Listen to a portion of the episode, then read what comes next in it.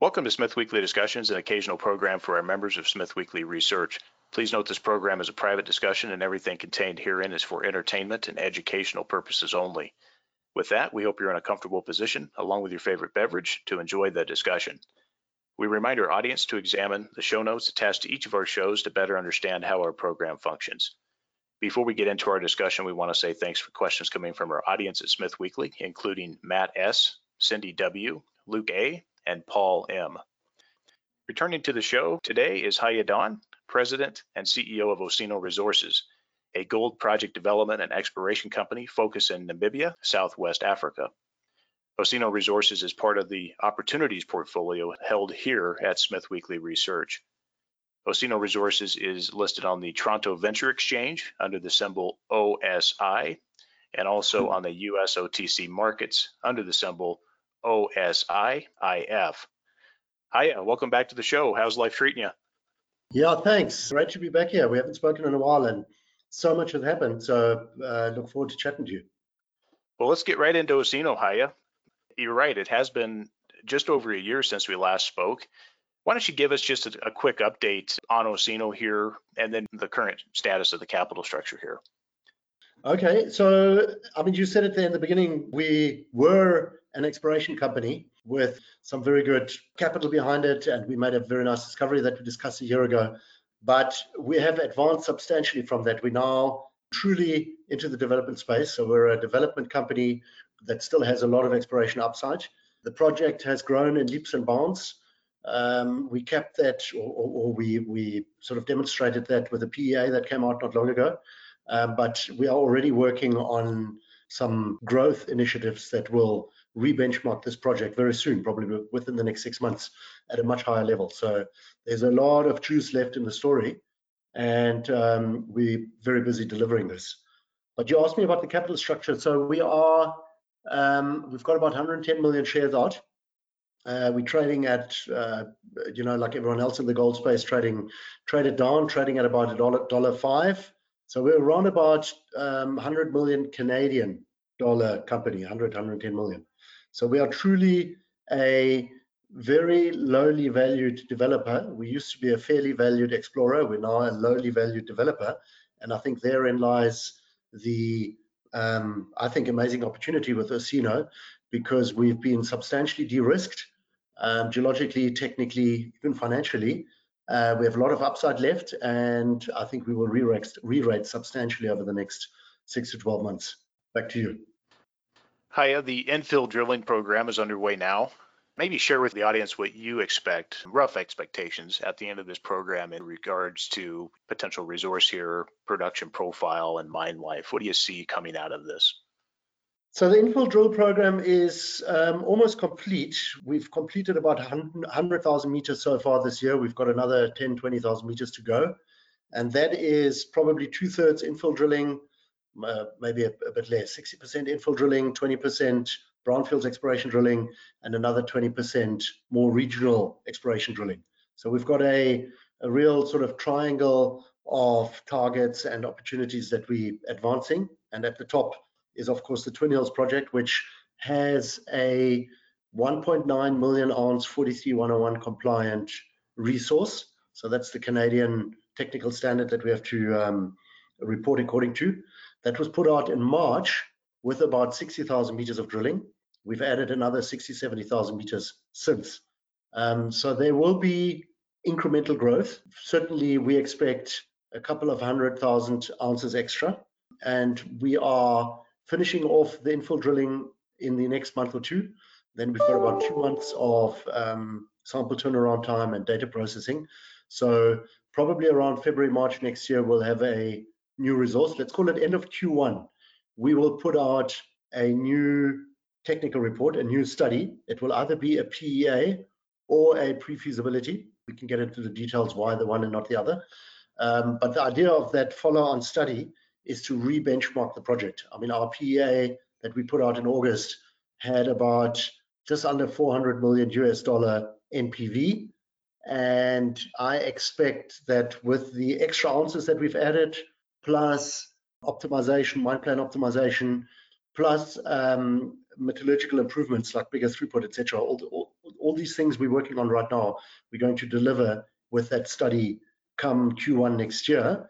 And I think that our NPV should go up maybe around 50%, I'm hoping. And our production rate you asked me about might go to 150,000 ounces a year for a substantial part of the life of mine. Now, just to remind you, the last PEA, we're sitting at about 100, 120,000 ounces a year. So I would say Twin Hills, in the greater scheme of things, in the global scheme of things, Twin Hills is a very good project. But I think in the next six months, we'll turn it into an exceptional project. To me, exceptional means 150,000 ounces plus per year with all the necessary components in place or just about in place, like permitting, surface rights, feasibility, financing, all those things we're looking to deliver Q1, Q2 next year. And on the back of that, I expect a very substantial re-rate of the share price. Looking forward to seeing what comes out of this. Certainly, I think it's underestimated. It looks like 2022 will, will demonstrate uh, quite a bit more here and probably the next leg up in the shares. Late August, you applied for a mining license with the Namibia Ministry of Mines and Energy. Talk about the time frame and remaining permit requirements from this point to getting the permitting process fully settled. Yeah, so the time frame I think is more or less one year. There's history for this. That's more or less how long it took B2Gold for their Otjikoto project, which to remind you, to remind your listeners, uh, my former company used to own that and we sold it to B2Gold with a PA. They ended up building a very successful gold mine there and um, which basically it's a billion dollar company. It's about 20% of, of B2Gold's production. Now, Twin Hills is um, going to be another Otjikoto. It, it, looks and feels very similar and it's got very, very similar parameters. And so we often compare ourselves to Otjikoto and we, of, of course, we, we have history there, there. So that's where I get my confidence from that we're talking about a one year permitting process. Key deliverables that we have to deliver in the next few months to make that happen is an environmental and social impact assessment, uh, closure plan, you know, all these environmental studies that will be done by the end of this year. And then, yeah, I think by the middle of next year, we should have that, the mining license in place. There are a couple of other environmental clearance certificates that we require, but that's almost a mechanical process. It's stuff like waste handling, water abstraction, etc. These are subsidiary permits that we need to get, and all of those can be expected to be in place by the middle of next year. So I'm pretty confident that by middle of next year, we should have the uh, the mining right in place. Excellent. Yeah, Namibia is a fantastic regulatory environment, really a model for a lot of uh, what would you call it, late stage jurisdictions, if you will. So uh, certainly Namibia is a fantastic place to do business, in my opinion, and I know that you know this much better than just about anybody listening. How about water? Always a challenge in these types of regions. Do you think you can get enough water through on-site well exploration, Heye? And then also just speak to how deep you think these wells are going to be. Yeah, obviously you know about Namibia from your, your uranium days, and you know that water is probably the key risk. I should add that we are not in the Namib Desert. We're more in the central part of the country. So we do have groundwater. So water is not quite as complicated as it is for the uranium mines on the coast. Um, we, we do have access to the national grid. In fact, we've already applied to get grid water, but we don't want to rely on it because I think the, the issue is that the Namibian parastatals, their timelines to deliver um, grid water is probably longer than our development timeline. So therefore, we are doing groundwater drilling right now. We've actually drilled about 30 wells already, generally 100 to 200 meters deep, so not excessively deep. We've got, we're sitting on a marble and sedimentary rock contact zone, uh, schist and marble contact zone, uh, which is typically water bearing. It's the same contact zone that the Otjikoto mine sits on, the B2Gold mine, which supplies itself fully from groundwater. Um, our groundwater is not quite as strong as it is up there, but we already have, we, in fact, we're doing the blow yields and the pump testing and everything as we speak right now. It looks like we already have about 50% of the mine requirement covered on a sustainable yield basis. Um, and that's just using reconnaissance boreholes, which we um, which we've drilled. So I think we can get there with groundwater, but just from a risk management perspective, we are also obviously looking at grid water, and uh, we're also looking at groundwares. Um, so we've got a couple of alternative projects to augment that um, supply. Yeah, and you talk about that just a little bit more. I, I know certainly, for example, Kavango Basin. I know Recon Africa is doing water wells up there. If you do grid water, what would be the process for the project? I mean, I'm assuming it would be a pipeline, but maybe you can clarify that for us. Yeah, you know, just briefly on that, you know, our project is beautifully located in an infrastructure dense area of the country. We've got another gold mine, Navachab, which used to be owned by Anglo, which is still in operation, which is only 20 kilometers away. And they have piped water from a reservoir, which is near Windhoek, the capital city. So it would be fairly simple and not too capital intensive for us to also link in with, with that. The question is, how much of that water would they give us? So that, that water source certainly is limited. So I think it will be, it will, it will augment our supply and it will be a diversifier in times of need. But uh, we don't want to rely on it. At the moment, we don't know yet. We've made application. They will tell us shortly how much of that water we can get. But our base case is that we will be 100% groundwater supplied on a sustainable yield basis. Okay. How about the uh, metallurgical program, Heye? What's the status there? How's things shaping up? Any issues on that front? Yeah, we've. I mean, I love that question because we've done so much work. We're literally in the definitive stage of metallurgical test work already. We've done four rounds of test work. Um, it is very clear that it is vanilla processing route, straightforward, off the shelf, crush, grind, CIL. So been done 100 times before. So it's very low risk, very well understood. We are currently up to 91% recovery, which is very respectable. Um, there still is scope for optimization, and we're doing that test work at the moment. So by January next year, we will have concluded feasibility. I'm, I'm talking bankable feasibility level metallurgical test work. So metallurgy definitely is a low risk area. I would say the key the key aspects of a mining development project being geology, uh, and metallurgy are both very low risk for us. Um, so we're very pleased about that. Appreciate that, Heye. This is uh, shaping up really well. Uh, you mentioned it a little while ago. Question coming back here, pre-feasibility. Is that the plan next year, or are you going to feel confident enough here next year, 2022, to just go ahead and start advancing this right to definitive stage? You know, the, the way to respond to that is you must remember that we've got different audiences. We've got the capital markets, like the, let me say, the the stock exchange, you know, we've got the retail and the, the guys that buy the equity. That's the one audience. And for them, they're interested in, you know, size, maximum NPV, etc. But another key audience for us are the, the banks, the debt providers that will fund this project.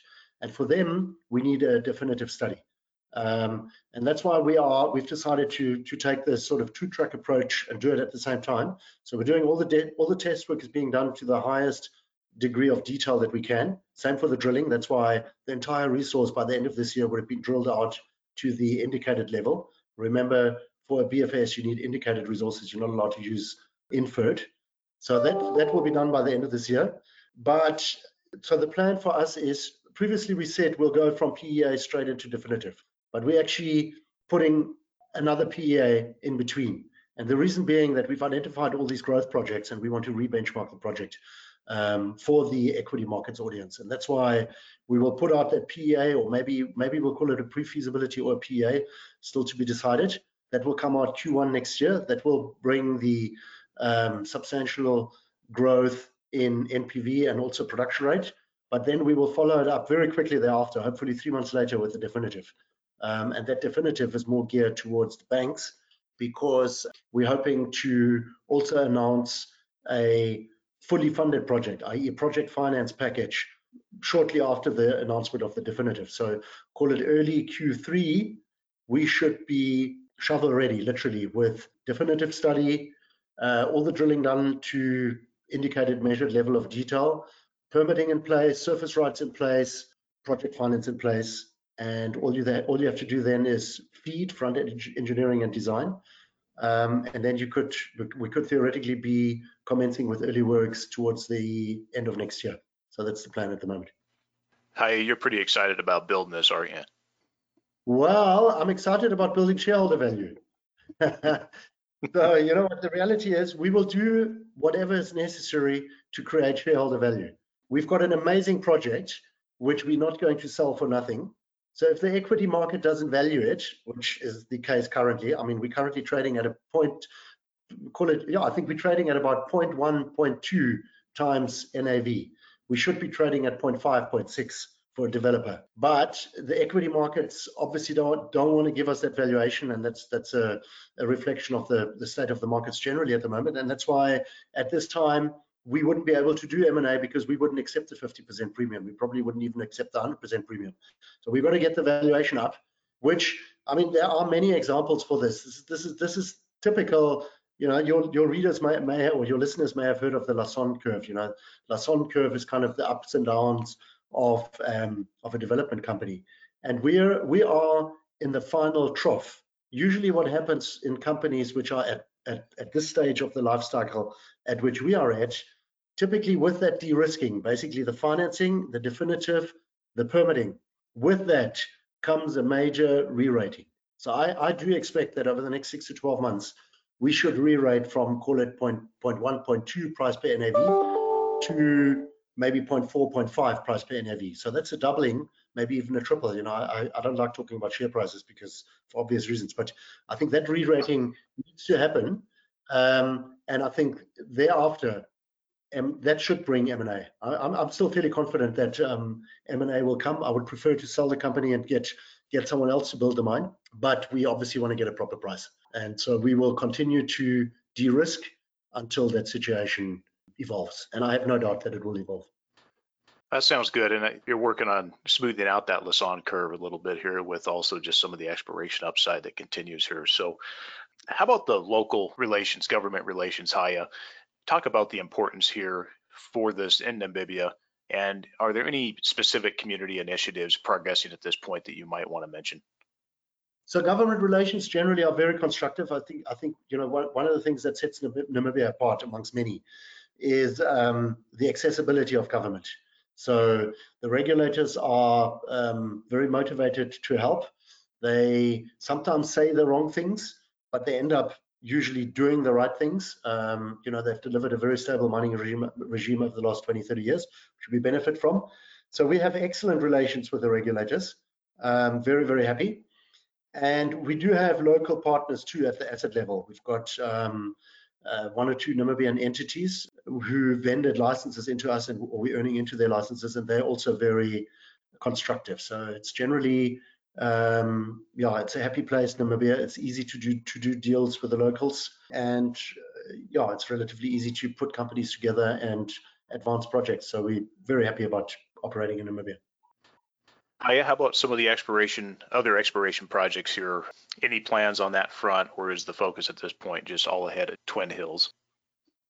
Yeah, so we have a big portfolio. Of course, we've got Twin Hills, the Twin Hills district, which is which is about a third of all of our licenses. But that's of course the most advanced ones with the Twin Hills discovery, the two million ounces and growing. I do think we will make another discovery within truckable distance, hopefully in the next couple of months. We've we've gotten a lot of smoke. We're trying to convert that uh, smoke into some fire, but it's looking pretty good. It's about three or four kilometers to the um, to the west of the project, and that's excellent because we'll bring incremental resource growth. We're very focused on that. We've got a couple of drill rigs there at the moment. But we've had some very good success also with the regional projects, which the company is actually getting zero credit for at the moment.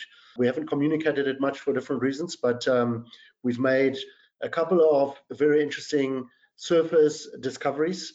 We've identified another trend that's clearly fertile, and we we actually are doing follow-up work, and we'll be drilling it soon. So I think there's a good chance of making further discoveries, and we are contemplating at the moment how we can actually unlock that value. Maybe one way would be to spin out an explore co. Osino carries on with the Twin Hills project, and we spin out the exploration assets, get another partner in, and intensify our efforts on those. Uh, I think that would be an easy way to extract some of that value. It's a bit early days, so I can't promise this yet, but that's what we're thinking about at the moment. So maybe early next year or so we can we can look at that in That sounds good. Looking forward to seeing what else uh, comes up here because the portfolio is good uh, beyond Twin Hills. Coming back here, Heye, to, to expectations here going forward and your level of knowledge in this region and also your level of knowledge with the mid tier, senior mid-tiers out there. What do you think in terms of size and profile? We talked about this just before here, but uh, on size and profile, what do you think is going to attract a major or a mid tier into a place like Namibia? Because it's a tier one jurisdiction in Africa, in my view. What do you think they're looking for to come into a place like Namibia, which is often overlooked and yet such a good jurisdiction? So I think in the gold space, um, I mean, we do speak to a lot of the intermediates. Um, we even speak to some of the senior gold producers. So we do have a good sense of what they're looking for. Um, and that is probably 2 million ounces and 150,000 ounces of production. Um, that's, that is game changing for a mid-tier, maybe not for a senior gold company. The seniors, the, the really big guys, are interested in the big picture, exploring the entire belt. We're actually talking to one of the senior gold producers to potentially uh, do something, you know, that, that that's something we might we might consider. Can't say too much about that. Um, of course, our project is too small for the seniors, but the mid tiers, I think we've just got to we've just got to deliver this project to that level that I discussed earlier, and I think it will attract that interest. In fact, I mean, I can tell your listeners the interest is already there we have signed, we've got a data room, we've got a bunch of companies in the data room, they're busy evaluating the project. So the PEA may not have gotten a lot of interest in the equity markets, it certainly got interest among the producers. So I'm happy about that. There's another unique aspect, which is that neighboring Navachab gold mine is actually a, that's a world-class gold deposit. It's about 8 million ounce endowment. Uh, it's currently in production. It used to be owned by Anglo. And that is in a sales process at the moment. So everybody is waiting with bated breath to hear about um, who it's going to be sold to. I don't think it will be sold to uh, one of the majors, but certainly it is bringing M&A sizzle into Namibia. I think the biggest issue is any company wanting to enter a new jurisdiction, obviously they want the, the minimum of scale. And that's why, you know, for us to grow our project a little bit more, as I explained earlier, I think is going to get um, and, and catch that sort of interest. Looking forward to seeing how that comes out here with the Anglo asset. We'll keep an eye on that. To wrap up here, for investors uh, who are on the sidelines listening, market cap of the company stands uh, today at about 115 million Canadian. Why should they consider Osino now? I think it's very simple because it's um, it's got lots of upside. Uh, downside is protected because of the very low valuation, and it's um, substantially de-risked with most of that de-risking, that that knowledge is not in the market yet. So I think um, you know when the market turns, we are going to be ahead of the curve in terms of our share price performance. You can um, yeah, so we're pretty confident of that. I think that's that is the essence of the investment opportunity: low risk with lots of upside. And how are the best way for interested parties to reach out to you? Uh, the best is to send me an email. I try to respond to all emails. So my email address is hdaun, so my initial and my surname at osinoresources.com. Yeah, I'll get back to you. I, I like I like interacting with people over WhatsApp, voice notes, whatever you need, whatever whatever people like to communicate in. I enjoy talking to retail investors and institutional investors, and uh, look forward to um, hopefully getting some interaction with some of your listeners. Heye, it's always a pleasure to hear from you, sir, and uh, keep up the progress over at Osino. Great, I appreciate it. Thank you very much. All the best to your listeners.